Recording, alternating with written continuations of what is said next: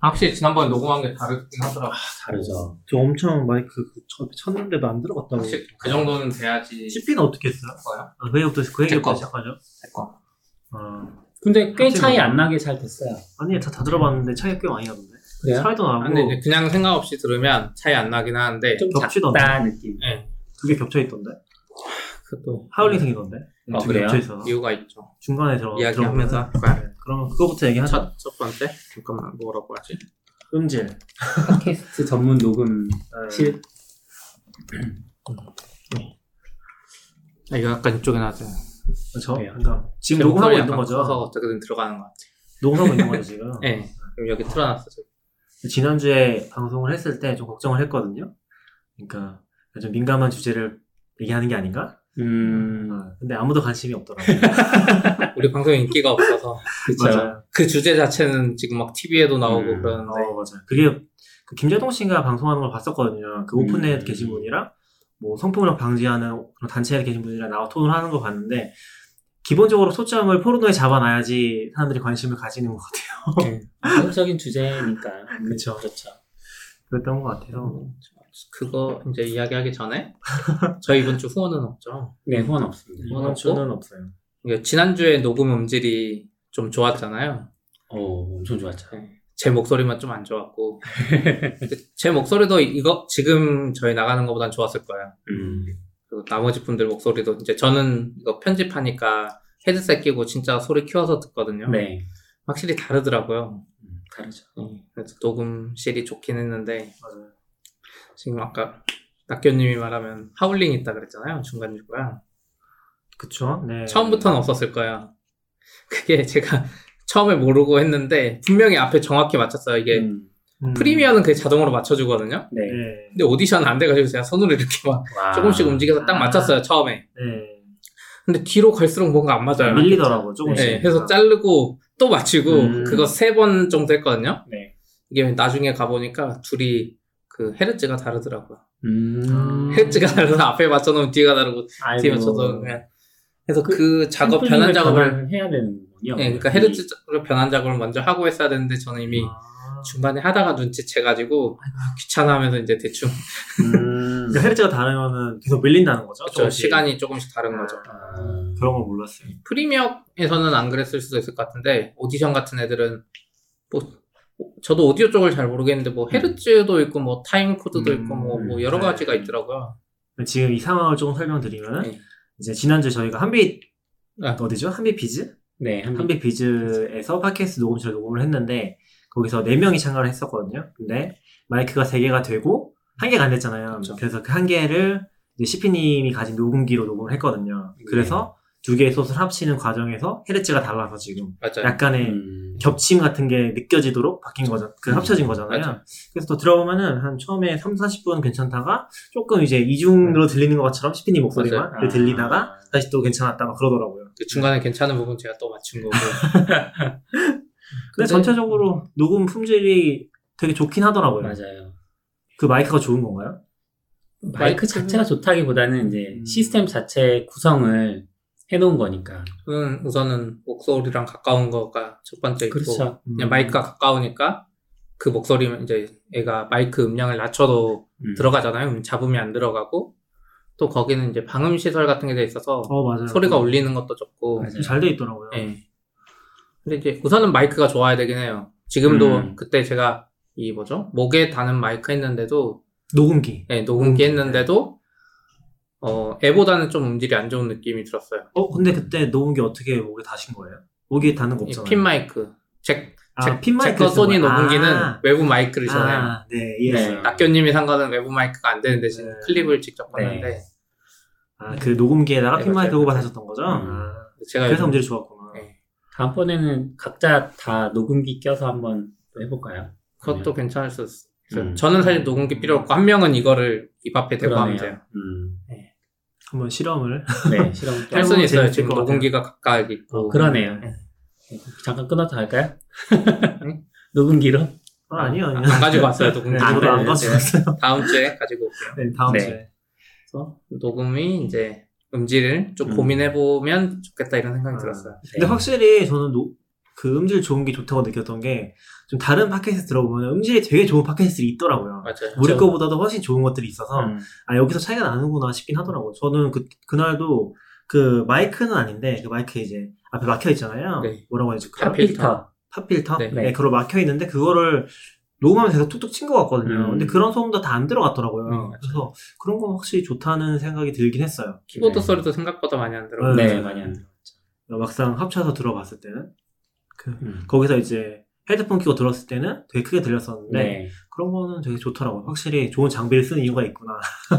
회사 그렇죠. 이사 갈 때 팟캐스트 만들어 달라고. 저희가 지금 쓰고 있는 장비 뭐죠, 이거? 이게 블루 예티라고 USB 음. 마이크 중에서는 제일 인기 많은 거예요. 오. 음악 부르는 분들도 많이 쓰고 10만 원대 중에는 팟캐스트용으로 진짜 좋은 장비. 음. 이게 원래 CP님이 엄청 오래전에 샀다고 하신 거 아니었어요? 6, 7년, 6년, 5년 아, 전에 그때 왜 사신 거죠? 그때 팟캐스트 하려고. 아, 와. 그때도 팟캐스트 하려고 하셨던 거예요? 네, 이게 팟캐스트 마이크였어요 처음에. 그러니까 네. 유튜브가 뜨기 전이었어요. 음. 그러니까 유튜브가 뜨기 전에 제가 외국에 뭐 팟캐스트 많이 들었거든요. 영어권 아, 거 네. 그런 거 들으면서 아 한국에도 있으면 좋겠다 그래서 마이크를 먼저 사놓고 해볼까 하다가 잘 안 하게 되더라고요. 그때 혼자 하려고 했던 거예요? 그때도 여러 명이 하면 좋겠다 그랬는데 같이 할 사람이 없어요. 네. 네이버 같은 데는 이제 큰 회사는 그런 것도 애매하고 음. 더 없어서 그냥 묵혀놨죠. 근데 언젠가는 하고 싶다 이런 생각이 계속 있었어요. 근데 이제 중간에 유튜브 하니까 유튜브 마이크로 또 쓰다가 이, 이 마이크가 유튜버들한테 은근 자주 등장해요. 어. 원래는 유튜버용으로 다른 마이크가 유명하거든요. 네. 근데 외국에선 이게 디자인이 이뻐요. 음. 그래서 여자분들 IT 리뷰나 가끔 여자분들 리뷰하는 거 보면 이 마이크는 일부러 화면에 노출되는 경우가 많아요. 음. 선이 보이잖아요. 지저분하지 않나? 선 이렇게 뒤쪽으로 가리게 하고 음. 위쪽만 살짝 보여주고 그리고 좀- 예. 저도 이제 그 마이크나 녹음을 찾아보면서 이해를 한 건데 그게 이해가 되긴 하더라고요. 그러니까 처음에 방송을 볼 때는 그냥 신경 안 쓰잖아요. 어딘가 녹음 소리가 들어오겠지 했는데 네. 막상 그게 보이고 나니까 아 이 사람들이 다 어딘가 마이크를 끼고 있거나 음. 선이 보인다거나 그쵸. 이렇게 마이크 놔둔다 그게 보이더라고요. 그래서 재밌긴 했어요. 음. 아는 어쨌건- 만큼 보이니까. 예. 그리고 이 마이크는 리빌드 FM의 그 사진에 나오는 그 마이크예요. 음. 아, 아, 네. Rebuild FM은 지금은 그거 안 쓸 수도 있는데 네. 사진은 이 마이크예요. 아, 네. 확실히 응. 준비된 자가 시작을 할 수 있는 거군요. 6, 7년 전에 네. 준비하는. 지금 뭐 물건을 사면 6, 7년 후에 할 수 있는 거죠. 좋은데요. 보통 그렇게 지르면 안 쓰게 되는 경우가 많은데. 음. 아, 저 사실 이거 중간에 팔려 그랬어요. 아. 한 3년 전인가? 네. 당근마켓 창업하고인가? 아. 올렸어요. 음. 근데 한국에서는 그 아프리카 방송 때문에 그 아프리카 방송에 뭐그 뭐라 그러죠? 믹서기 같은 거? 이거 너걸림이 막 잘할 수 올렸다 있는데. 내렸다 하는 네. 믹서요. 아, 믹서요? 네. 그걸로 방송 세팅하는 게 이제 일반화돼 버렸어요. 아. 어떻게 보면 좀 오버스펙이잖아요. 네, 오버스테이죠. 그런 컴퓨터 USB가 방송- 아니라. 네. 네. 오버스펙인데 그게 일반화돼 가지고 방송하면은 그 장비를 다 세팅해가지고 이 마이크가 믹서에, 약간 마이크에 맞아요. 와. 그걸 세팅하다 보니까 얘가 안 유명했는데 음. 이제 미국 쪽에서는 이거 유명해. 얘를 입력으로 쓸 수가 없는 거죠, USB라서. 그런 장비에는. 쓸 수 있기는 해요. 그렇죠. USB 알겠어. 들어가는 믹서들도 아. 있는데 믹서가 굳이 믹서를 쓸 필요가 없는 거죠. 이 정도 규모에서는 사실. 맞아요. 아무튼 그래서 지난주 경험이 좀 색달랐고 음. 앞으로 돈 많이 벌어서. 네. 그런 데서 하면 또 가서. 좋을 것 같아요. 예산만 짜주시면 제가 스펙을. 아 근데 강남에 없고 지금 원래 우리도 선릉 거기 봤는데 아, 좀 맞아요. 비쌌잖아요. 네. 오늘 설릉에서 하려고 어디 스터디 카페를 봤었는데 한 시간만 쓰려고 했었거든요. 한 시간 2만 음. 원이었어요. 근데 거기가 두 시간 최소라고 해가지고 네. 네. 저희가 저희가 4만 원이면 아직 그 정도는 아니라. 그쵸. 그쵸. 저희가 거의 점심 시간에 찍고 있- 그 녹음을 하고 있어서 차마 예약은 하지 못했고 네. 네. 나중에 좋은 사무실 가서 해보겠습니다. 네. 그리고 이제 지난주에 저희가 SNI 차단 관련해서 이제 트위터에 이거 누가 제보해 주신 거죠? 아 제보하신 게 네. 아니라 어 저희 후원해 주시는 분 중에 Cloudflare 계신 분이 계신 것 같아요. 아, 네. 그래서 그분이 Cloudflare 공식 블로그에서 아예 ESNI 글을 그러니까 원래 Cloudflare에 올라왔던 ESNI 글을 번역을 해주셔가지고 음. 한글 글이 공개가 돼 있는 것 같아요. 근데 저도 이 작동 원리 같은 건 정확히 몰랐는데 글을 보면 좀 재밌긴 하더라고요. 그러니까 우리가 지금 ESNI를 할 때 보면은 여기 암호화 되지 않은 정보가 넘어가는 거잖아요. 근데 넘겨줄 수밖에 없는 상황인데 그거를 어, DNS 단에서 아예 그 공개 키를 줘버린다고 하더라고요. 네. 그런 음. 논- 원리가 들어가 있어서 DNS 단에서 미리 공개 키를 받은 다음에 암호화를 해서 ES, 그 ESNI로 암호화를 한 다음에 송신하는 식으로 작동한다고 하더라고요. 그래서 그런 내용이 적혀 있어서 좀 자세한 원리가 궁금하시면은 뭐 같이 보셔도 좋을 것 같아요. 왜 이런 흐름을 가고 있는지. 그리고 클라우드 플레이어도 굉장히 그런 어떤 자유 같은 것들, 자유나 검열을 반대한다거나 그런 입장까지 같이 드러내고 있어서 좀 참고하면 좋지 않을까 싶은 글이었어요. 네, 그래서 한번 적어봤고요. 이게 지금 국민청원이 드디어 20만 넘었다고. 네, 아마 저희 방송하고서 하루 이틀 만에 넘었던 것 같아요. 음. 근데 뭐 사실 청와대가 답변을 하는 거는 지난번에 문체부나 네. 이런 곳에서 다- 답변한 내용이랑 크게 다르지 않을 것 같아서 좀 다르지 않을 것 같아요. 상징적인 거 아닐까 싶긴 해요. 네. 그래도 약간 더, 더 두루뭉실하게 답변하지 않을까? 제보보다는. 저는 이제 이런 부분들이 조금 뭐라고 그러지 의지의 문제라고 많이 생각을 하거든요. 저번 주에도 의지 얘기를 많이 했지만 왜냐면은 약간 예전에 그런 얘기 있었잖아요. 아, 미국에서 얘기 나왔던 것 같은데 테러리스트들이 쓰는 그 메일을 보니까 G메일을 많이 쓰고 음. 또 메신저를 보니까 텔레그램 많이 쓰더라. 음. 근데 거꾸로 그러면은 G메일이랑 텔레그램을 쓰면 테러리스트인가? 이렇게 말할 수 없는 거잖아요. 그렇죠. 근데 그것처럼 막 우리가 EXNI 같은 거 지원하는 브라우저를 쓰면은 차단해 버린다든지 의지가 있으면 그렇게 해버릴 수도 있는 거죠. 또. 우리나라만 해도 지금 좀 애매하죠. 이전 정부 시절에 텔레그램 쓰던 사람들은 자유를 중요하시 하던 사람이었는데 정부가 문재인으로 바, 자- 바뀌었잖아요. 문재인 정부로. 네. 그럼 텔레그램 계속 쓰던 사람들은 갑자기 이제 반 문재인 정부 사람이 거 그냥 똑같은 거 쓰고 있는데 약간 애매한 것 같긴 해요. 맞아요. 그리고 사실 이 DNS 차, 이 차단 기술도 어쨌든 주간 부서 정부가 하고 있었을 테니까 이게 만약에 4년 전에 적용됐거나 3년 후에 적용됐거나 이 시기에 따라 다른 건가 뭐 아, 그쵸. 네. 그런 것 같아요. 이게 청와대가 말할 건 청와대는 방향성은 없는 것 같아요, 그냥. 음. 그냥 그 밑에서 이루어지는 실무진 단계에서 이루어지고 있는 것 같고. 자, 이런 건 사실 실무진들이 네. 청와대 쪽에서는 그냥 아무 생각 없다? 그리고 차단을 뭐 해야 될 필요가 있다. 네. 그 정도에서 움직이는. 원론적인 얘기만 하겠죠. 근데 네. 뭐, 사실 그런 거잖아요. 개인의 자유 입장에서 보면은, 아, 뭐 어떤 사이트를 차단하든 말든 그, 사, 그 사이트를 망하게 하든 말든 그거는 뭐 정부가 할 일이긴 한데, 내가 어디를 가는지 관심 가지지 말아라는 음. 거잖아요. 그 맥락의 차이가 있는 것 같아요. 근데 지금도 좀 안타깝긴 해요. 되게 아직도 그 포르노 보고 싶다 아니다 그런 문제로만 그쵸, 그쵸. 치부되는 경향이 굉장히 커서 네. 좀 그거는 계속 그 선을 그그 선으로 쭉 갈 것 같긴 해요. 음. 문제 또 자체가. 그럴 것 같아. 그게 좀 일반인들이 이해하기 쉽고 쉬우니까. 그래서 약간 미국 영어권에서는 이제 그런 걸 되게 세게 얘기하는 단체들이 있는 거잖아요. Mozilla라든지 Cloud 음. flare 같은 데가 되게 세게 이야기하니까 뭐좀 구글도 그러고 막 그렇죠. 네. 아마 이런 거 한 번 얘기하면 Hacker News한테 쭉 올라가고 거기서 한참 또 얘기되고 맞아요. 막 그럴 거예요.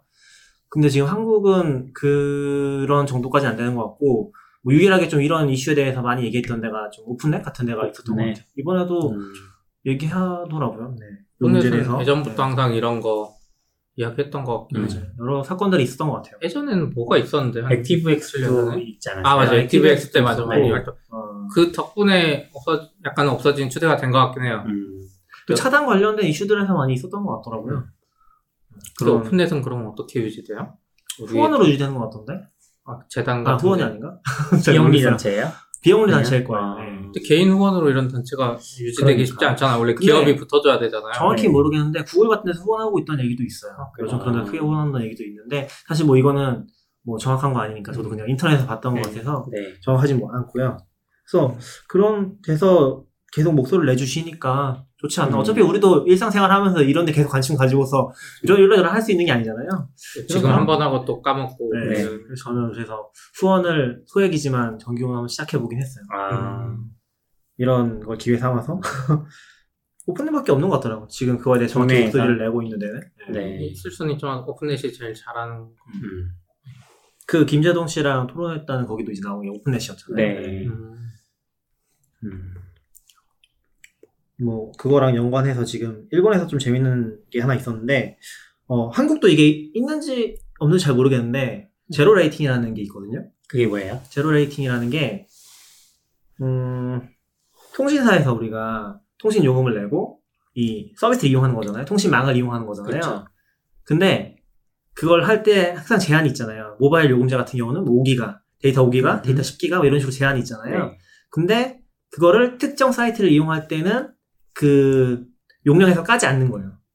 있어요. KT 같은 경우에는 아, 있어, 있죠. KT 뭐홈 같은 거 아니면은 뭐 KT에서 기가진이나 뭐. 기가진이 사용하면 거기는 안 까거나 이런 게 네, 있죠. 그게 제로 레이팅이거든요. 아, 그래서 근데 지금 이게 사실 망 중립성에서 봤을 때 조금 미묘한 부분들이 있어요. 그래서 음. 이번에 일본 통신사에서는 일- 일본에서는 네. 그 통신사에서 zero rating하는 부분을 좀 규제하는 방향으로 가는 것 같더라고요. 음. 이게 어떤 식이냐면 실제로 뭐 통신사 서비스도 그런데 지금 얘기 나온 것들 보니까 뭐 유튜브 같은 것들도 있던데. 네, 유튜브랑 아메바 TV, 라인 음. 뭐 이런 큰 기업들 네. 그러니까 그걸 쓸 때 트래픽 그 5기가 요금제 5기가에 포함 안 되게 네. 해주는 아 예전에, 맞아요. 예. 그런 게 있다고 했어요. 그러니까 소프트뱅크에서 서비스하는 것 중에 그 특정 플랜을 가입하면 그런 걸 빼주기도 하고 음. 그리고 아예 그 전용 플랜 같은 거 유튜브 플랜 같은 게 있어서 네. 유튜브 플랜을 가입하면 유튜브 그 용량만 안 빼주 안그 안 가는 거죠. 음. 그런 식으로 운영하기도 한다고 하더라고. 요 그래서 일본에서 좀 그런 거 규제한다고 해서 새삼 생각이 났어요. 이게 왜냐면은 한국에도 막 그런 얘기들이 재작년인가 좀 있었거든요. zero rating에 대해서. 그때도 맞아요. 오픈넷이 반대했었어요. 아 그래요. 어. 네, zero rating에 대해서. 그러니까 이거는 망 중립성 측면에서 보면 좀 음, 보통 망 중립성을 얘기하는 쪽에서는 네트워크를 많이 사용하는 쪽에서 돈을 많이 내라 이런 의미인 건데 그것도 있죠. 그러니까 아니죠, 방중립성 아니죠. 쪽에서는 그거죠. 어쨌든 선을 깔아놨으니까 차별하지 말고 똑같은 음. 속도를 아니, 그러니까. 망 중립성을 보장한다는 네. 건 그런 의미인 맞아요. 거고 그런 의미인데. 근데 이제 망을 많이 사용할수록 돈을 많이 내라 고속도로처럼 이런 얘기를 하는 거잖아요. 망망 중립성? 반대 쪽에서는. 반대 쪽에서는 네. 그렇죠. 네. 근데 이거는 어, 약간 역으로 그 소비자 입장에서는 돈을 안 낼 수 있는 쪽으로 이제 길을 만들어주는 거잖아요. 그래서 재작년에 한국에서 나왔던 얘기가 뭐냐면 이게 정확한 정보는 아니에요. 그러니까 정부 쪽에서 그런 식으로 얘기를 했다고 했거든요. 사용자한테 요금을 깎아주는 것 같으니까 하면 좋겠다라는 식으로 얘기를 했다고 음. 뭔가 누군가 관계자가 얘기한 것 같은데 정확한 추천은 없고 그걸로 기사들이 엄청 쓴 거죠. 그때는 정부가- 항상 통신사 음. 우리 국민의 통신요금 내리는 게 목표라서 맞아요. 기업한테 돈을 삥 뜯어서 음. 사람을 낮출 수 있으면 좋겠다. 약간 근데 이게 약간 애매하긴 해요. 사실 기업 입장에서 마케팅비 차원에서 넣는 거 아까 거기 그렇죠. 소프트뱅크도 보면 네. 라인이랑 유튜브가 돈을 내는 거예요. 어떻게 보면 음, 그리고 이제 사용자 입장에서는 사실 속도 차별은 받지는 않아요. 네. 사용자 입장에서 좀 애매해요. 원래 망중립성은 사용자 입장에서 많이 따지거든요. 음, 근데 이제 이 제로 레이팅은 약간 대기업과 작은 기업의 그 공정 경쟁, 그렇죠. 뭐 망중립성도 마찬가지인데 이거는 음, 통신사한테 돈을 낼 수 있는 라인과 음, 음. 돈을 낼 수 없는 소프트 스타트업이 경쟁했을 때 특히나 동영상 같은 경우는 사용자 트래픽 요금을 엄청 쓰잖아요. 네. 이 동영상 서비스는 내 요, 5기가 요금제를 안 써. 그러면 이제 얘네들이 돈을, 그러니까 서비스를 성공시킬 수 있는 여지가 있어서 공정한 경쟁이 아니다. 그렇죠. 근데 또 사용자 입장에서는 어쨌든 좋고 이게 좀 예, 음. 애매하긴 해요. 아니, 저는 저는 잘 모르겠어요. 저는 기본적으로 통신사가 그러니까 문제가 두 가지 측면일 것 같은데 하나는 통신사가 어차피 통신망을 지배적으로 가지고 있으면서 거기서 자사 서비스를 물리는 경우가 하나가 있고 그렇죠. 그거 좀 네. 문제고. 예. 그러니까 아, 좀 어려운 문제긴 대부분 한데 그렇죠. 대부분 그렇게 하죠. 그러니까 자사 네, 서비스에 모델도 무료로. 하는 거죠. 음, 첫 번째가 네, 네, 그거고 두 번째는 통신사가 그 제휴를 하는 것 자체가 선별적으로 하는 거잖아요. 그 음. 과정에 개입을 할 수가 있는 거죠. 통신사. 통신사가 선택을 해줄 수 있는 그렇죠. 거죠. 네. 너는 맞아요. 내랑 같이 가자. 음. 너는 아니야. 이렇게 할 수 있는 권한이 생기는 거기 음, 때문에 맞아요. 실제로는 이게 뭐 오픈넷이나 그런 데서 얘기하는 취지는 거의 음. 그런 부분이긴 할 거예요. 뭐 예를 들면 요즘 이제 국내에서 넷플릭스가 막 뜨니까 푹 하고 그다음에 음, 그쵸. 국- 네. 국내 통신 아 뭐 방송사들이 같이 연합해서 이제 하나의 서비스를 만들기로 했잖아요. 근데 푹은 SK 쪽이었으니까 그러면 SKT에서 그 SKT 망을 쓰는 혹은 그쵸. 그런 서비스를 사용하는 모바일에서는 우리가 만든 새로 만든 서비스는 무료로 해줄게 zero rating 해줄게라고 하면 이제 그게 공정 경쟁이냐? 저 통신 요금을 그쵸. 무료로 해주는데 근데 이게 만약에 푹이 여기에 비용을 합당하게 지불하고 있으면 지불하고 넷- 있으면 뭐 넷플릭스가 지불하 똑같이 지불하면 그쵸. 된, 될 어, 수도 있, 있나? 넷플릭스가 안 해줄 수 있는 거, 넷플릭스한테 안 해줄 수 있는 거죠. 그러니까 넷플릭스한테 안 해주면 이제 좀 이제 공정 경쟁이 안 음. 되는 거고 넷플릭스가 할 생각이 없으면은 할 수 있는데 안 네, 하는 네, 거는 네. 이제 선택의 문제인데 어렵기는 해요. 근데 이제 뭐 그거 신청을 해봐라. 걔네가 이제 SK니까 당연히 그 새로 생기는 그 스트리밍, 스트리밍 서비스하고는 야 우리가 너네 마케팅 차원에서 이런 거 해줄게라고 당연히 얘기할 수 있지만 넷플릭스는 경쟁 상대니까 그럼 여기 새로 만든 스트리밍 서비스 쪽에서는 넷플릭스는 열어주지 마 이렇게 조건을 걸 수 있는 거고 사실 그쵸, 이제 무공유랑 경쟁이 되는 그렇긴 하는데 또 반대로 이제 사용자는 돈을 냈는데 데이터를 내 데이터를 소모하고라도 넷플릭스를 볼 수 있잖아요. 네. 속도 볼 수 있고. 근데 반대로 관점에서 이제 일반적으로 말하는 망중립성은 넷플릭스는 느리게, 그렇죠. 훅은 빠르게. 그러니까 이거는 약간 문제잖아요. 이 서비스가 좋은데 통신사가 속도를 요즘에 KT가 해외망 많이 느리게 해가지고 음, 특정 서비스 쓰는데 너무 제약이 많잖아요. 네. 그래서 아 이 서비스가 안 좋다고 느껴가지고 빼는 거예요. 음, 근데 이제 적어도 zero rating 같은 경우 다 속도는 보장해줘요. 음, 근데 이제 사용자 입장에서 데이터 요금을 이제 더 내냐 안 내냐 가지고 가는 거라서 이것도 불공정 요소가 음. 있지만 적어도 일반적으로 생각하는 그 트래픽 보고 속도 제한하거나 이런 망중립성보다는 조금 음. 약한 거 아닌가. 또, 네. 어쨌든 또 사용자는 공짜 요금을 쓰긴 하니까 그 서비스를 진짜 잘 만들기만 하면 사용자 입장에서는 쓸 것 같거든요. 적어도 저는. 음, 동영상 서비스 넷플릭스가 진짜 좋고 콘텐츠가 좋으면 데이터 소비하고라도 쓰잖아요. 그렇죠. 근데 속도 제한을 해버리면 넷플릭스가 아무리 좋아도 속도가 느리기 때문에 경쟁하기가 힘. 음, 저두 가지 다 들어가 있는 것 같긴 해요. 뭐 입장 차이긴 한, 할. 것 같은데, 뭐, 두 가지 다 망중립성 관점에서 결국에 어딘가를 누군가 임의적으로 밀어줄 수 있는 거잖아요. 이게 플랫폼 사업자의 약간, 어, 입장에 있는 게 굉장히 크다는 생각이 드는 게, 예를 들어서, 뭐, 구글에서, 검, 구글 검색 엔진이잖아요. 근데 갑자기 구글에서 직접 콘텐츠를 만들어서 막 보여줘. 그랬을 때 이제 가장 공정 경쟁한 그런 공간인가라는 거죠. 근데 사실 구글 검색 엔진도 네이버도 그렇고 그 공간 자체가 어떤 완벽한 중립성을 유지해야 되는 공간인가라고 말하는 것도 애매하잖아요. 그런 문제들이 들어가 있지 않나라는 생각이 들긴 해요. 뭐, 음. 좀 비유 잘못됐을 수도 있는데. 뭐 아무튼. 이건 약간 통신사도 어떻게 보면 돈을 벌어야 되는데 통신사한테 여기서도 돈 음. 벌지 말라 그러고 저기도 돈 벌지 말라 그러고 그럼 자기들 이제 네트워크 비용이 늘어나니까 아 그러면은 우리는 구독 모델인 사용자한테 돈을 많이 받을 네. 수밖에 없다. 이렇게 하면 또 아, 그쵸. 애매하고 네. 그래서 정부가 예전에 zero rating 이야기도 했던 게 아, 그러면 그 돈을 사용자한테 받지 말고 돈 많은 기업한테 좀 받아보는 거 어떠냐 약간 그러니까 약간 계속 상충되면서 통신사가 또 하필 그 나- 나름 기간 산업이고 정부의 네. 뭐그 뭐라 그러죠 허가제 같은 건가요? 그럴걸요? 그런 게 있잖아요. 기간 산업으로 막 포함돼 네. 있잖아요. 그러다 보니까 이런 이슈가 생기는 것 같습니다. 음, 이거는 약간 좀, 좀 다른 문제긴 한데 이제 미국에서 망중립성 폐지한 얘기가 엄청 논란이 컸었잖아요, 사실. 근데 지금 폐지된 거예요? 폐지됐죠. 됐죠. 지금 법안에 있죠. 예. 근데 그거를 예전에 그 TCP/IP 프로토콜 만드셨던 빈트 서프가 한국에 온 적이 있어요.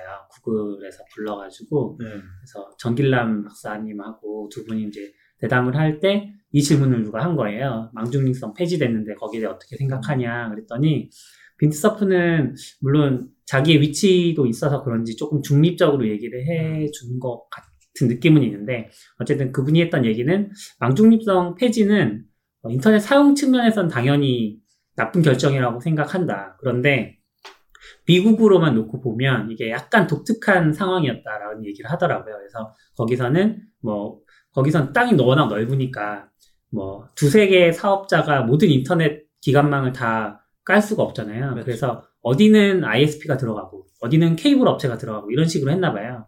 그런데 그 업체별로 규제가 달랐던 거예요. 그래서 뭐 레벨 2에 해당하는 업체들은 망 중립성을 지켜야 되는데 레벨 3에 해당하는 업체들은 너네 너무 영세하니까 지키지 않아도 돼. 뭐 이런 식으로 풀어줬던 거예요. 근데 영세한 업체들이 점점 늘어나. 그러니까 망중립성을 그 해치는 그 사, 사례들이 점점 많아지고 있었던 상황인 거죠.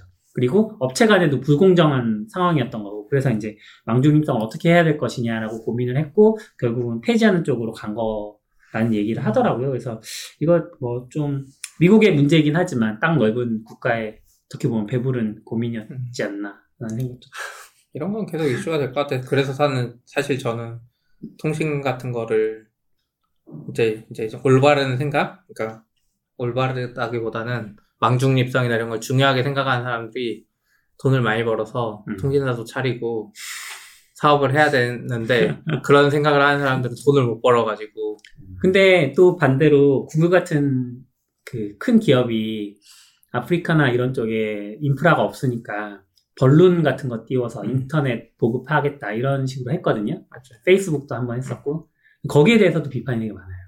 음. 그러니까 너네가 해준다는 거는 너네가 내릴 권리도 생기는 거니까 내가 인프라를 없애버릴 권리가 생기는 거니까 그 이제 나중에 그 예를 들면 그런 거죠 신발 음. 파는 그 우화 있었잖아요 신발 안 신고 다니는 나라의 원주민들한테 아. 신발을 팔고 엄청 싸게 판 다음에 신발을 더 이상 신을 수밖에 없는 사람들이 된 그 상황에서 신발 가격을 비싸게 불러버리면 그건 다 신발을 신을 수밖에 없으니까 그런 거 아니냐 이렇게 비판하는 사람들이 있더라고요. 그러면 아무것도 깔지 말아야. 그러니까 결국 네. 국- 그런 어떤 사익에 그 좌지우지 되지 않는 국가가 그 일을 해야 된다라고 주장을 하는 거예요. 근데 그런 게 진짜 애매한 것 같아요. 기간통신이나 철도나 마찬가지인데 다 인프라 성격의 것들이잖아요. 이런 것들이 이제 정부가 하다 보면은 수익이 안 나가지고 음, 망하고 또 개선이 안 돼. 막 5G, 6G를 사실 어떻게 보면 돈을 더 벌려고 애들이 막 하는 거잖아요. 네. 또 그런 게 개선이 안 돼서 민간이 하는데 예, 민간한테도 많은 걸 요구할 수는 없고 그래서 사실 제가 생각하는 제일 좋은 거는 구글이 구글 파이버라고 인터넷 사업도 하잖아요. 네. 그러니까 공격적으로는 안 하는 것 같은데 일부러 그런 기업들이 돈이 많으니까 옛날 통신사한테 주지 말고 그런 기업들이 잘하면 될 것 같아요. 그래서 그 안에서 경쟁하면서 망 중립성을 지켜도 돈을 잘 버는 통신사를 만드는 거지. 음, 그래서 예. 네이버도 저는 말만 잘은 모르겠어요. 네. 그러니까 왜냐면은 지금 아 이게 우리가 지금 정부의 어떤 감시나 검열 같은 것들에 대한 얘기가 한번 나왔던 거잖아요. 근데 거꾸로 보면은 그 다음 단계에는 글로벌 기업들이 있긴 하거든요. 음. 그러니까 근본적으로 우리가 통신을 할 때 통신의 내용이 암호화되는 거는 나랑 그 최종적으로 받는 사람 간의 통신이 암호화되는 거잖아요. 근데 그 정보를 구글이라든지 플랫폼 사업자가 너무 많이 받아. 그랬을 때 그때부터 이제 어떤 개인 정보라는 게 페이스북이나 구글이나 그런 커다란 업체들에서 음. 너무 많은 가를 가지고 있다 보니까 오히려 걔네는 규제 그 규제하거나 감시를 하는 건 아니지만 또 다른 방향에서 문제를 일으키는 거잖아요. 그쵸. 그런 정보 독점을 통해서 심지어 이- 지난 지금 페이스북 계속 욕 먹고 있는데 지난번에 그런 것도 있었잖아요. 카메라 렌즈에 묻은 그 모양을 가지고서 음. 같은 카메라로 찍은 걸 유추하는 그런 기술을 쓰고 있다고 와. 그런 얘기도 있었잖아요. 근데 그런 걸 봤을 때는 과연 그런 사업자들이 통신망을 하는 거 맞나라는 생각이 들기는 해요. 그러니까 뭐 이거는 입장 차이일 것 같긴 한데 어려운 것 같아요. 근데 그만큼 돈이 또 많이 드는 사업이고 진짜 돈을 돈을 못 벌면 안 음. 돼요. 그리고 약간 아프리카나 그런 데 지원하는 것도 반대하는 입장 결국에 그게 수익 사업이라는 것 자체 음. 또 크지 않나 싶긴 해요. 결국에 그런 식으로 사용자들이 사용을 하게 만드는 거죠. 네. 근데 그렇게 따지면 그럼 아프리카 사람 평생 인터넷도 못 하고 살아야 되는지 잘 모르겠어요. 약간 저는 항상 이제 사실 어 이거는 결국은 국제 정치학까지 들어가는 것 같은데 저는 여기에 대해서 아주 명확한 관점이 있진 않아요. 일단 밑박을 갈- 깔고 시작하면 지금 아프리카나 혹은 개발도상국 중에 좀 많이 못 사는 국가들에 대한 책임이 어디 있냐라고 봤을 때 그 국가들의 책임도 있겠지만 그들을 수탈했고 혹은 그들의 정치 상황을 안 좋은 정치 상황을 이용해 먹었던 서구 사회에 그런 책임이 있다고 말하는 분들도 계시잖아요, 사실. 그래서 그런 어, 걸 놓고 봤을 때는 결국은 이 어떤 기업이 선의를 가지고 접근한다고 하더라도 결국은 기업의 이익에 직결되어 있긴 하니까 그러면 결국은 제일 좋은 방법은 그 아프리카 국가들이 잘 살게 만들어주고 그 다음에 그 국가가 그런 인프라를 확충하고 이런 식으로 이게 휘둘리지 않게 하는 게 제일 좋은데 이건 좀 이상적인 것 같고 사실 제가 생각해도 음, 좀 그런 복잡한 문제들이 껴 있는 그렇게 거죠. 비유 안 해도 그러니까 통신을 이제 국가로 봤을 때 인프라라고 생각하면 저는 이제 지방에 살다 와서 서울 사람들을 볼 때마다 약간 괴리감 같은 게 느껴져요. 서울 사람들은 지방 사람들 이제 지방이나 놀러 오고 그러면 아 여기 이렇게 옛날 건물들이 있고 유지됐으면 좋겠대. 음, 근데 지방 사람들 입장에서는 잘 자기들- 개발되면 좋겠지. 우리도 아파트 살고 맞아, 있잖아요. 맞아. 엄청 편한데 무슨 네. 난방 떼면서 막 힘들게 살기 싫잖아요. 음. 근데 아파트 짓고 싶은데 막 서울 사람들은 지방은 그냥 이렇게 이쁘게 유지됐으면 좋겠대요. 약간 그런 거랑 비슷한 것 같아요. 음, 그 지방 사람들도 뭔가 누리고 싶잖아요. 그렇죠. 예. 그래서 비슷한 것 같아요. 서울 위주로 발전하다가 이제 지방으로 요즘에 많이 지방 분권도 하고 하는데 그래서 그런 걸 또 사업하려면 요즘에 지방도 돈이 없어요. 지방도 음. 해서 항상 하는 게 기업들을 끌어들이잖아요. 돈을 가진 애들. 네. 네, 그래서 돈을 가진 애들이 결국 기업이 들어가야 되는 요소는 있는 것 같아요. 그걸 모두 세금으로 하긴 또 힘드니까. 결국 이제 그쪽에서는 인터넷이 구글과 동의어가 되겠죠. 아니죠. 그쪽도 이제 그거를 잘하면 되죠. 그런 게 무서우면은 음. 구글이랑 이렇게 잘해가지고 너네는 20년 동안 뭐 못하고 뭐 못하고 막 이런 걸 하면 되긴 해요. 그러니까 음. 막 구덕이 무서워서 장 못 담근다고 아예 인터넷을 그럼 설치하지 마. 너네가 아니면 뭐 그것도 좀 그렇고 음. 어차피 걔들도 돈 안 되면 또 빠져. 페이스북은 그거 접었다는 이야기가 네, 있었거든요. 네, 적었어. 비행기로 이렇게 아, 하던 네. 거. 음. 그런 걸 우려하는 거 아니에요? 결국은 그쵸 나중에 돈이 안 돼서 음, 접어버릴 음. 수도 있으니까. 공공성과 수익성과 또 평등함과 뭐 시장 경쟁과 음. 다 엮여 것 있는 같아요. 거죠. 근데 저도 지금 회사 들어와서 굉장히 많이 느낀 것 중에 하나가 과정이라는 게 굉장히 중요하다는 걸 많이 배웠거든요. 그러니까 뭔가 결과를 놓고서 굉장히 아름답고 완벽한 걸 추구하는 게 뭐 엔지니어들이 정말 많이 생각하잖아요. 네. 그러니까 엔지니어보다 좀 더 과학적인 엔- 엔지니어에서 좀 더 과학적인 부분들 중요하게 생각하는 음. 사람들이 그렇게 생각을 하- 많이 하는데 근데 결국에 그, 거기까지 가는 과정들이 반드시 필요한 거잖아요. 네. 그렇게 생각하면은 뭐 과정의 일부에서 게- 계속 얘기가 돼야 되는 것 같긴 해요. 음. 그래서 좋은 사람, 좋은 회사가 해야 돼 그런 걸. 나쁜 사람, 어렵죠. 나쁜 회사가 하면은 아무리 좋은 것처럼 해도 안 좋고 좋은 그쵸. 사람이 하면 음. 아무리 나쁜 과정인 것 같아도 좋게 하려고 그 와중에 노력하고. 그러니까 그 시도 자체를 이렇게 만약에 망할 것 같다고 해서 시도 자체를 금지해야 되냐 하면은 또 애매한 거긴 하죠. 거기랑 잘 얘기를 해서 뭐 하겠다고 하면은 뭐 택할 건 없는 거죠. 음. 네. 그래서- 비판하는 거 너무 이상적인 거죠. 일본의 그 통신사 zero rating을 그 정부에서 막는 건 좀 애매한 것 같긴 해요. 음. 왜냐면 분명히 한국에서도 zero rating 같은 게 많이 확대되면 반대로 생각할 수도 있거든요. 라인이랑 네이버 TV랑 유튜브 이런 게 막 zero rating 음. 돈 많은 기업들이 했어요. 많이 쓰는 업체들. 근데 이제 그 경쟁 회사들은 힘들겠지만 음. 그런 걸 다 해놓으면 개인 입장에서는 오히려 작은 회사들 서비스를 데이터 자기 5기가 안에 쓸 수 있는 그 새로운 음. 그 자양분이 될 수도 있어요. 왜냐면 음. 유튜브를 쓰면 내 통신 5기가가 날마다 다 다운돼가지고 다 소모돼서 다른 서비스를 못 쓰다가 쓸 수도 있고 해서 이런 거는 이제 음. 법으로 막 하기보다는 이런 애매한 관점 막 줄타기를 잘해야 되는 것 같아요. 그쵸. 줄타기를 잘해야죠. 음, 말씀하신 거 들으니까 그런 비유로도 생각할 수 있겠네요. 공중파를 공짜로 보여줌으로써 케이블 TV를 사람들이 돈 내고 쓸 수 있게 네, 그렇죠. 여유가 생기는 맞아요. 거잖아요. 공중파를 돈 내고 쓰게 하면 다른 케이블들을 못 구독할 수 있으니까. 그렇죠. 뭐 그런 관점도 있는 거고. 여러 있어. 정부에서는 뭐 하면 안 되는 것 같아요. 너무 작은 정보를 추구하시는 거 아니에요? 아니, 작은 정보를 추구하는 건 아니고 이, 런 것까지 제한하니까 이제 사용자한테 분명히 이득될 수 있는 부분도 음. 있는데 사람마다 다 다르잖아요. 애매한 것 같아. zero rating 반대 일본이 최초인가? 미국 같은 데 이런 거 워낙 많을 것 같고. 네, 많을 것 같아요. 네. 음. 어렵네요. 그죠. 근데 이게 다 여기도 그렇고 다 플랫폼 그건 것 같아요. 음. 플랫폼에 플랫폼에 관련된 내용들. 네. 기업들이- 너무 세니까. 기업들이 항상 추구하는 플랫폼 파워. 근데 왜 우리 요즘 들어서 자꾸 이렇게 무거운 주제로 흘러가죠? 주제가? 어, 무거운 거. 그렇지 않아요? 그래요? 얘기해야죠. 뭐 이 정도는 개발 음. 개발 관련된 게 계속 이렇게 끼어들어서 그런 것 같아요. 음. 또 이러다가 또 안 하는 시기가 오겠죠. 그리고 이런 걸 얘기해야지, 아, 공부를 해야겠구나. 음. 그런 생각이 드는 것 같아요. 근데 우리도 요즘 트렌드에 맞게 그런 이야기 해야 될 것 같아. 어떤 거요? 개발자 취업이랑 아, 개발자 취업하려면 대학교 가야 되나 뭐 이런 아, 요즘 무슨 프로그래밍 네. 언어 맞아요. 제일 핫한가요? 뭐 맞아요. 거? C, C 언어 공부해야 되나 이런 거. 아, 맞아. 그거랑 관련해서 하나 또 재밌는 게 있긴 했어요. 그러니까 또 연결되는 주제인 것 같긴 한데, 네.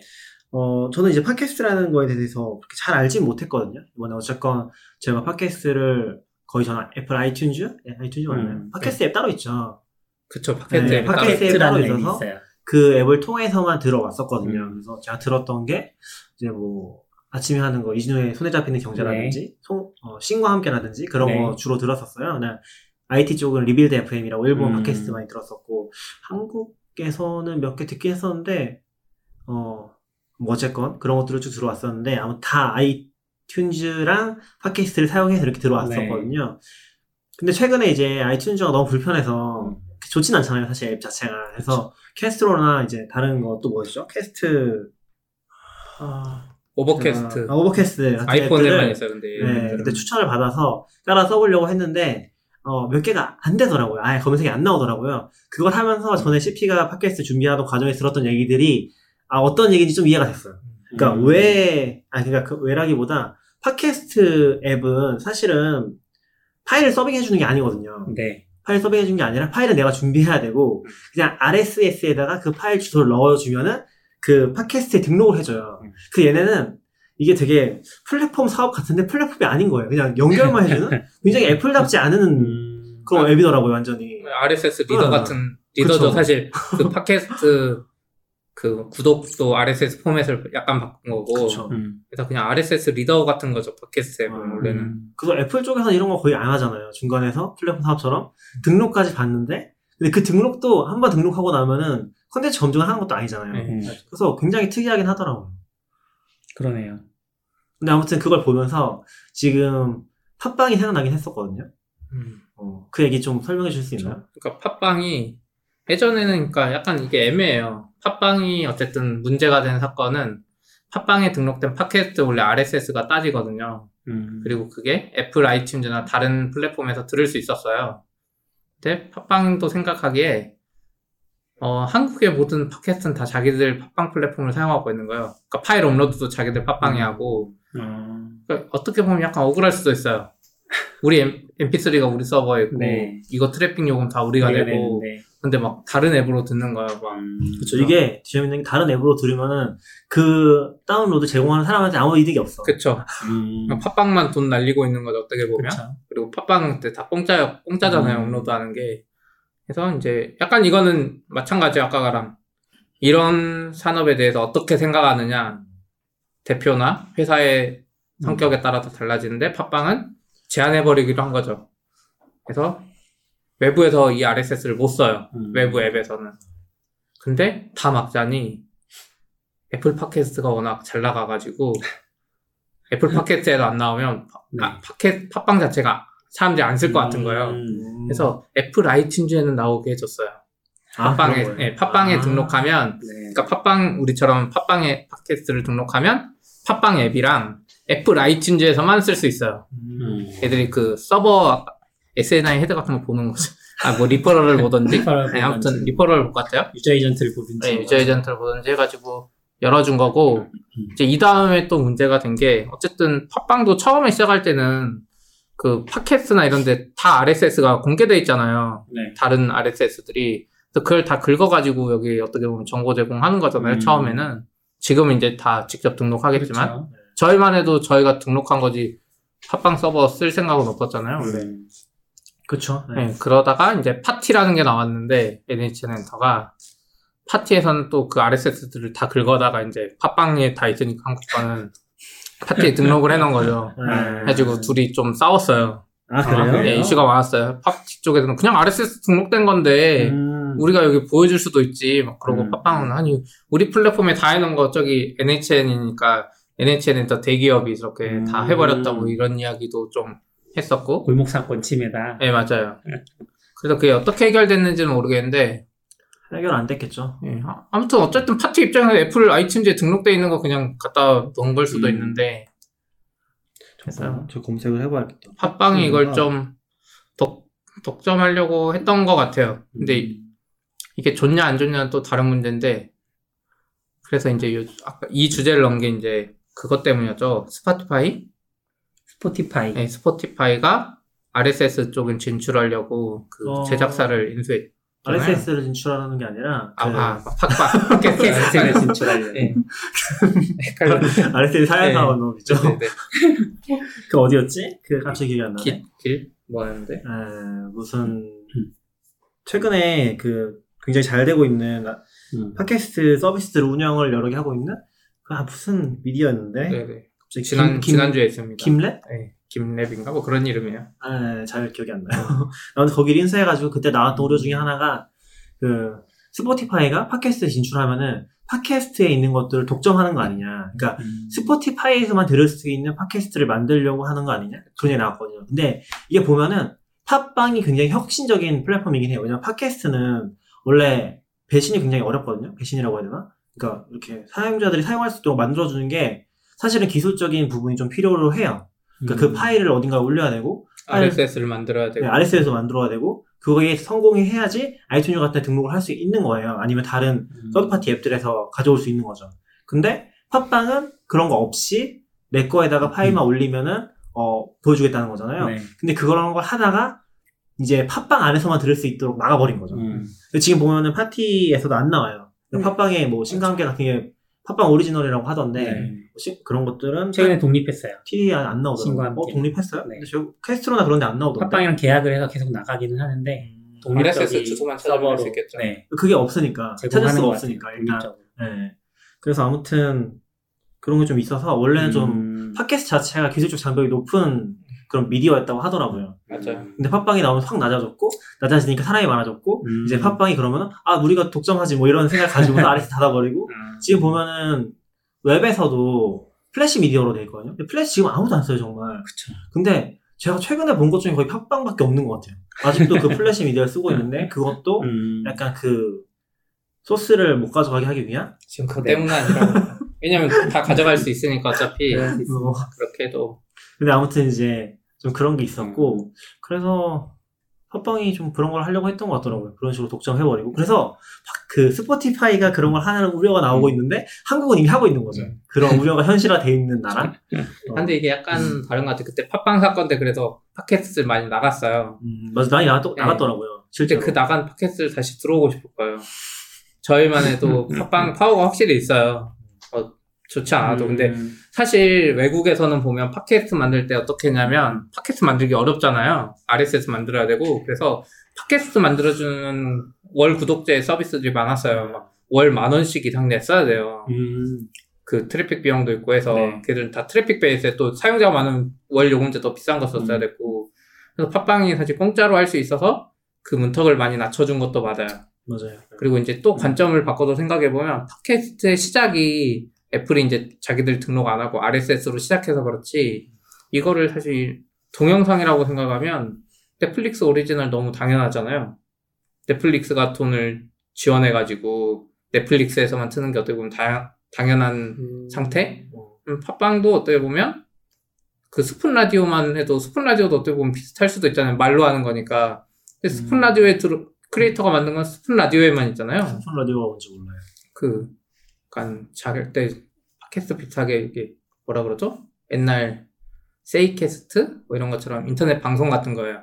말로만 하는. 네. 예, 그 요즘 젊은 세대에 좀 인기래요. 어, 투자도 많이 받았는데 거기는 그래서 약간 그런 관점에서 생각하면 그러니까 팟캐스트의 시작을 무시하고 음. 그런 관점에서만 보면 또 엄청 이상하진 않아요. 동영상은 뭐 너무 당연하게 그렇게 하고 있는데 그러니까 이게 약간 생태계랑 의지의 문제인 것 같아요. 그러니까 의지 자꾸 의지를 얘기하는데 일단은 그런 거죠. 그러니까 팟캐스트라는 생태계를 누군가 독점해 버리는 순간에 음. 아까 얘기한 미- 그 플랫폼 파워가 생기면서 사람들이 그거를 다른데 올릴 그 유인이 없어지는 거죠. 음. 그러니까 지금 우리 같은 경우는 사실 우리도 다른 호스팅 서비스 사용하고 있긴 하지만 어 팟빵에 올리고 또 다른 거 그 파일을 따가지고 RSS를 만들어서 다른 데서 들을 수 있는 거잖아요. 그래서 뭐 오버캐스트라든지 그런 데서 검색하면 그냥 나오더라고요. 지금 저희 것들은.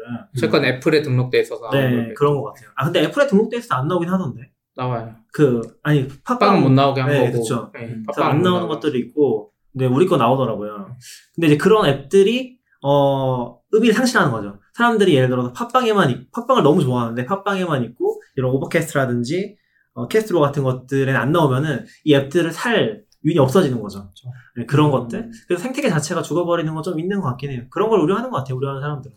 팟빵이 오히려 이거 시장을 키워놓은 것도 있어서 우리만 해도 아. 우리가 지금 그냥 오픈해가지고 개발자로서 막 홍보하고 해야 되는데 음. 팟빵에서 처음 시작한 사람은 팟빵에서 그냥 팟빵 플랫폼에서 막 인기를 얻을 수 있잖아요. 그렇게 하죠. 애플 이런 데 등록이 안 돼도 좀 어려운 면이 있어요. 근데 이제 결국 이것도 컨텐츠 비즈니스라서 아무리 어떻게 막고 해도 팟빵이 그 제작자한테 팟빵 오리지널이라 그래서 뭐 돈을 주는지 모르겠는데 주지 않으면 결국 컨텐츠 제, 제작자들은 여러 군데 올릴 수 있어요. 맞아요. 네, 그래서 맞아요. 올리면 돼요. 근데 그만큼 쉬운 플랫폼이 없었던 거죠. 음. 해서 이제 경쟁자로 팟티 같은 애들이 있는 거고 팟티도 똑같이 공짜인데 팟티는 거기에 쓰면 애플 팟캐스트용 RSS도 다 만들어줘요. 음. 그래서 사실 그런 생각이 있는 사람이면 팟티를 쓰면 되긴 해요. 또 비슷한 서비스들이 있고. 근데 문제는 플랫폼 파워가 없는 거죠, 이미. 음. 이미 팟빵에 플랫폼 파워가 생긴 거예요. 사람, 약간 네이버랑 비슷한 상태예요. 여기에 플랫폼 파워가 다 실려가지고, 한국에서 팟캐스트는 팟빵이 돼버린 거죠. 그렇군요. 근데 아까 팟빵이 그 팟캐스트 시장을 좀 키웠다고 말씀하셨는데 물론 어, 어느 정도 기여했다고 생각하거든요. 기여가 없다고는 말할 수 없겠지만 그게 자기들이 팟캐스트 시장을 좋은 일 하려고 키운 게 아니잖아요.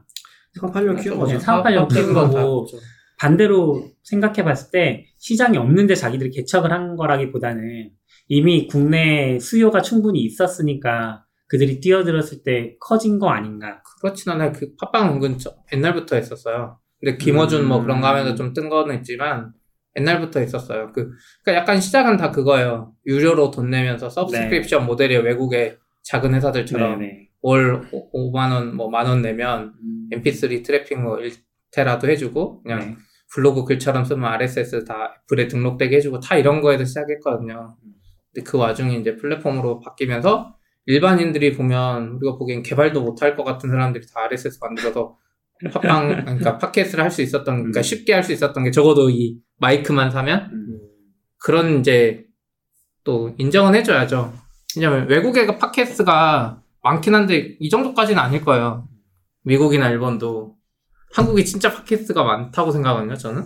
음, 저는 한국은 일반적인 팟캐스트가 되게 많은 것 같아요. 네. 그러니까 제너럴한 주제를 다루는 팟캐스트들이 굉장히 많은 것 같아요.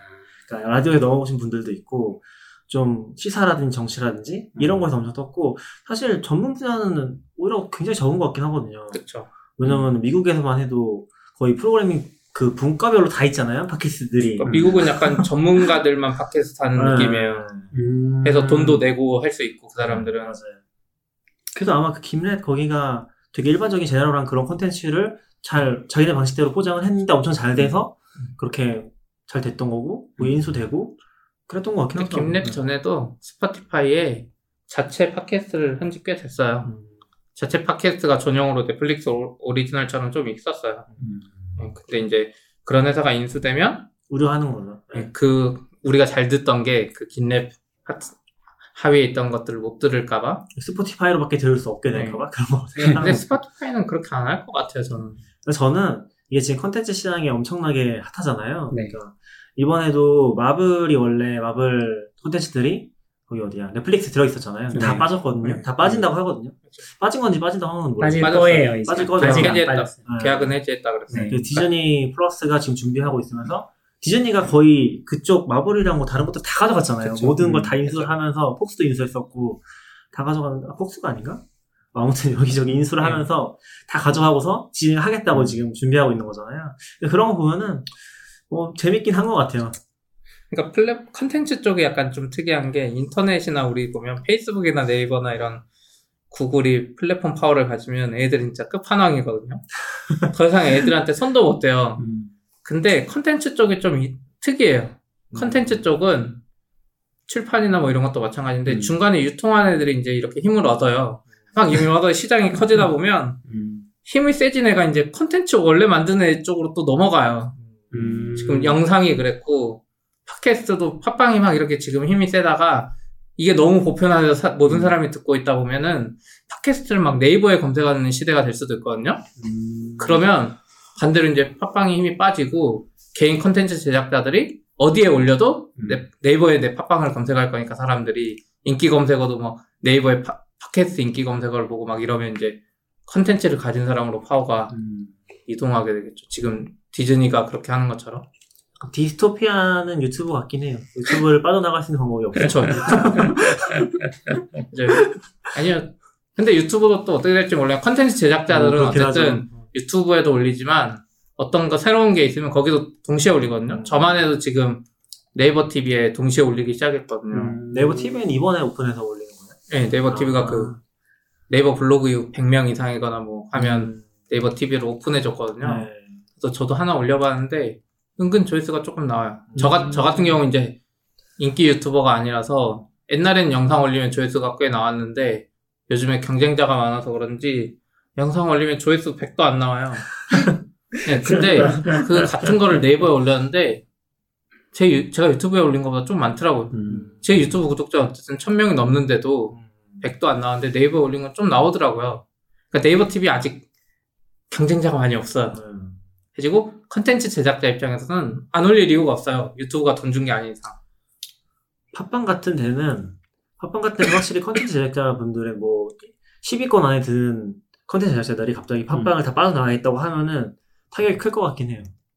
크진 않았죠. 다 왜요? 빠져나갔지만. 아, 클 것 같다고요. 그러니까 팟빵 같은 데서 지금 10위권 안에 드는 팟캐스터들이 팟빵에 안 올리고 다른 데만 올리겠다고 아, 그쵸. 할 때는 타격이 클 것 같다는 거죠. 맞아요. 음. 그 얘기는 그러니까 십시가 얘기한 것처럼 컨텐츠 제작자들이 아직은 파워를 가지고 있고 그게 이제 약간 상생 관계처럼 맞물리면서 팟빵이 어쨌건 돈도 벌게 해주고 어 나도 거기서 인기도 얻을 수 있고 플랫폼도 누릴 수 있으니까 같이 가는 거죠 아직까지는 음. 뭐 그런 것 같아요. 빠질 필요까지는 없고 네. 그런 사람들이 우리 우리가 하듯이 홈페이지를 만들어서 자체 팟캐스트 URL을 따서 애플에 등록하고 이런 것만 할 수 있어도 플랫폼 파워가 엄청 계속 제약되는 굳이 빠질 음, 필요도 없어요. 음. 그렇죠. 두 개를 유지해 놓으면 일정 비율만큼 키스트로나 이런 앱에서 쓰던 사람들이 조금 넘어가지거든요. 자연스럽게. 음. 예. 거꾸로 지금은 그래서 정확히 통계 파악이 어렵잖아요. 음, 그쵸. 저희, 합산을 하기가 어렵죠. 예. 뭐, 따로따로 이렇게, 아, 저희가 많이 되고 있구나 하는 듯이 저희가 직접 하는 거랑, 그니까, 음. 팟빵이랑 나머지가 다, 이제, 두 개로 딱 구분되는데, 음. 비슷하거나 팟빵이 조금 많아요. 해주고, 아, 팟빵의 플랫폼 파워를 이제 느끼는 거죠. 팟빵이 확실히 구독자 수가 보이는 게 음. 흥미로운 음. 것 같아요. 그쵸. 그게 잘 돼 있는 것 같아요. 그, 어떻게 보면 누가 이것만 잘 만들고 잘 밀어줬으면 더 잘 될 수 있을 것 같은데, 음. 더 잘하는 애가 없어, 한국에는.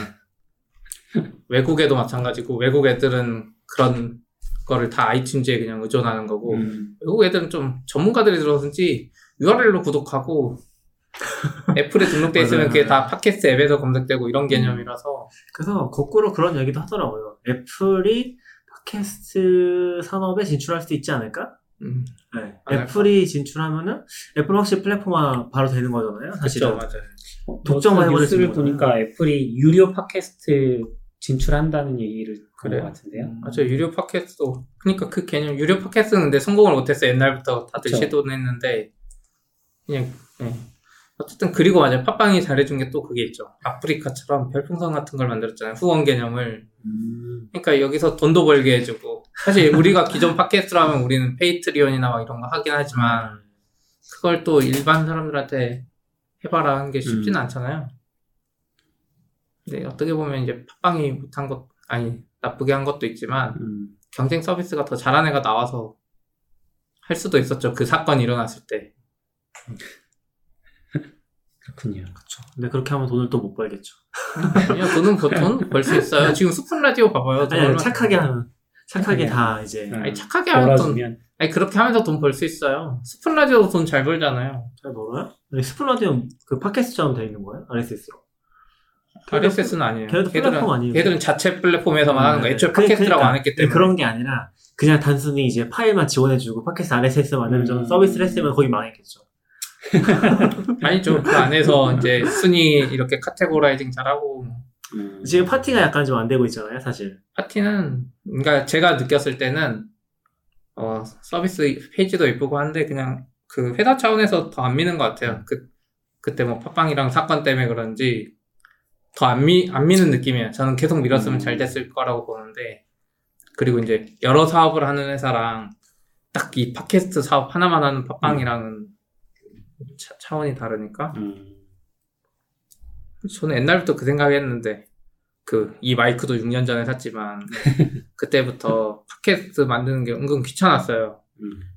아 팟캐스트 파일하고 RSS밖에 없는데 개발할 것도 없어서 이거 하는 거 서비스 만들고 일반인들이 할 수 있게 하면 좋겠다 그런 생각을 했어요. 그 팟빵이 하는 것처럼. 네. 예. 근데 안 했죠.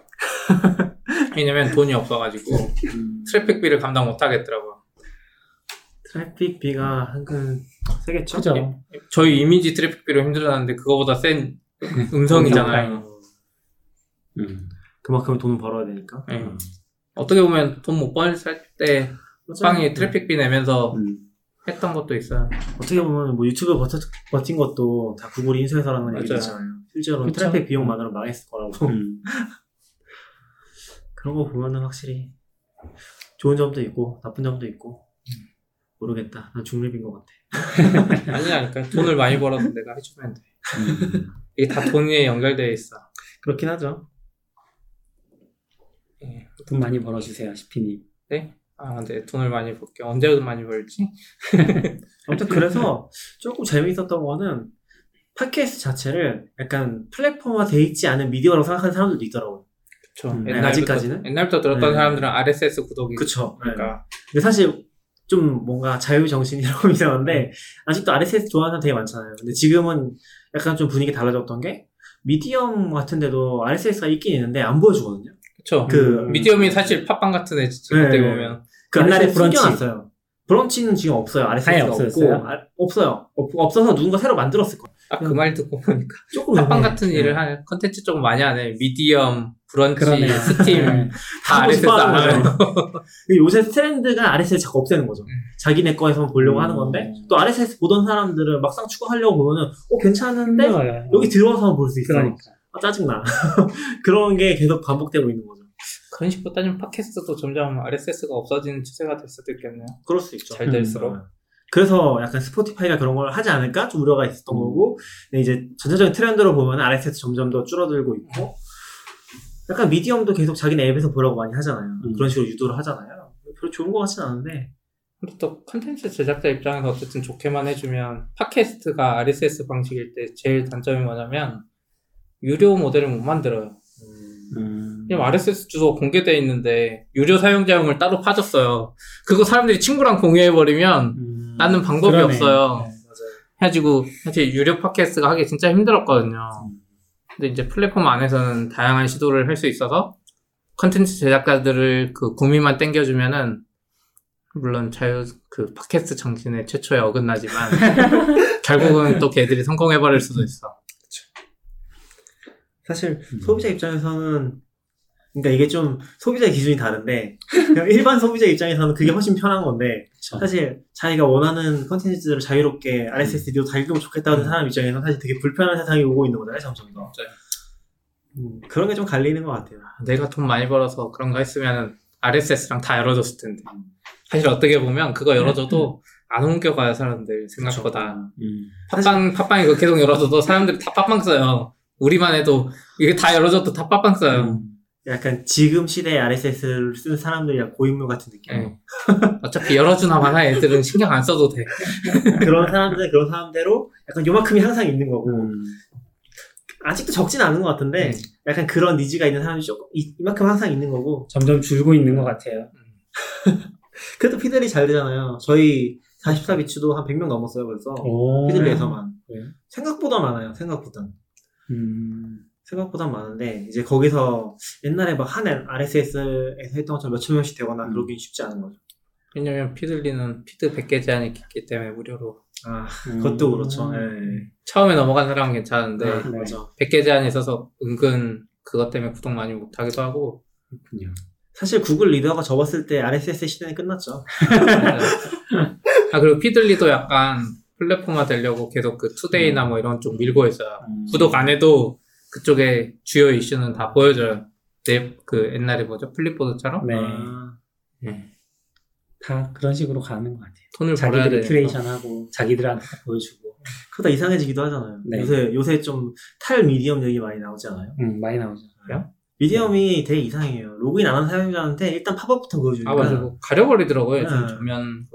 저희도 Medium으로 회사 블로그 운영하고 있는데 아, 약간 조금 별로인 부분들이 있어서 음. 약간 수익화가 안 된 것 같아 잘. 그러니까 Medium은 원래 컨텐츠 제작가한테 돈을 주겠다. 음. 그 의지 하나로 하는데 막 popup 띄워가지고 그렇게 해서라도 그러니까. 보기 불편해서라도 막 수익화 해주겠다 그러는데 그런 방법 말고 더 좋은 방법을 찾으면 좋겠어. 그러니까 광고를 배제하고서 플- 음. 그 생태계 플랫폼 생태계를 만들겠다는 게 원래 제일 큰 부분이잖아요.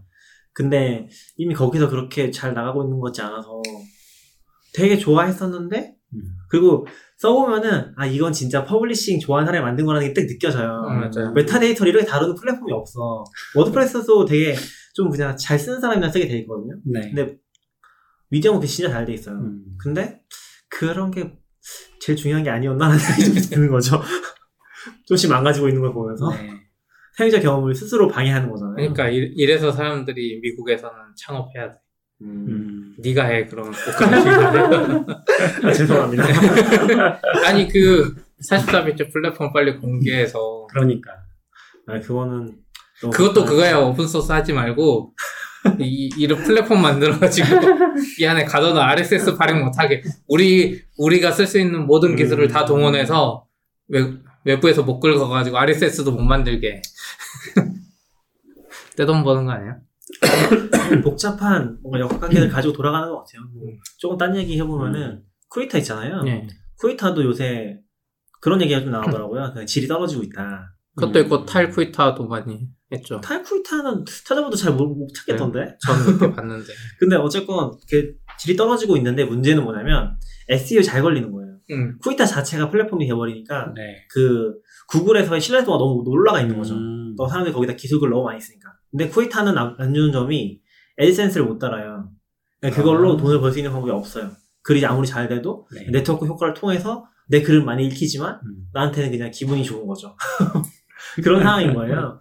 그래서 약간 좀 그런 게 얽혀 있, 어, 뭐라고 해야 되지? 좀 애매하게 돌아가는 것 같아요. 그래서 네. 좀 제대로 하려는 사람들은 나가는 것 같기도 하고. 플랫폼 블로거들은 다 애드센스나 못 달게요. 자기 자체 것 음. 통해서 자기들이 수수료 먹으려고 음. 미디엄이 우선 그렇고 브런치는 뭐 당연히 안 원래. 네이버가 그랬었고 네이버도 자, 자기들 광고 이제 넣고 자체 거. 그리고 WordPress.com도 AdSense 못 달아요. 음, 맞아요. WordPress 자체 광고 그거 달아야 돼요. 다 그렇게 되는 것 같아. 그렇군요. 근데 쿠이타는 자체 광고도 없으니까. 음. 그렇죠. 아무튼 뭐 Qiita는 뭐 잠깐 설명드리면 일본의 어떤 기술 블로그 플랫폼 같은 거거든요. 네. 거기에 글이 굉장히 많이 올라와요. 되게, 되게 가벼운 글들부터 좀 진지한 글도 있고 그런데 아무튼 거기 엄청 잘 되는데 지금은 그런 진퇴양난에 좀 들어가 있지 않나? 라는 생각이 들긴 했어요. 한창 잘 되던 정점을 찍은 것 같긴 해요. 음. 한창 잘 되던 시절이 있었는데 아 그리고 그게 있어요. 제가 Qiita를 왜 얘기했냐면은 Qiita가 그걸 안 해, 못하게 해요. Qiita가 그 뭐지? 우리 attribution이요? associate? 어, associate가 아니라 우리 메타데이터 중에서 원본 메타데이터 보기 하는 아 canonical 아, canonical을 못 달게 해요. 아. 그러니까 내가 딴 데다 음. 쓰고서 얘 중복 데이터라고 canonical 걸고 싶어도 네. 걸 수 있는 방법이 없는 거죠. 하하. 네, 그런 게 있어요. 미디엄은 되거든요, 그게. 아, 음. 저 미디엄. 네. 그래서 이게 약간 플랫폼 안에서도 뭐가 되고 뭐가 안 되고 약간 되게 그 기술적으로 봤을 때 해주면 좋겠는 것들이 다이 음. 교묘하게 막 이렇게 막혀 있는 거죠. 되고 안 되고 그런 것들이. 개발자들이 돈을 못 벌어가지고 이런 생각을 가진 개발자들이 사업을 해가지고 그런 걸 만들어서 음. 망하는 거지. 그리고 그런 거를 막 막아가지고 이, 이상한 사람이 돈을 많이 벌고 그렇게 되는 것 같아요. 그래서 돈을 잘 벌어야 됩니다. 그런 걸 지키려면 또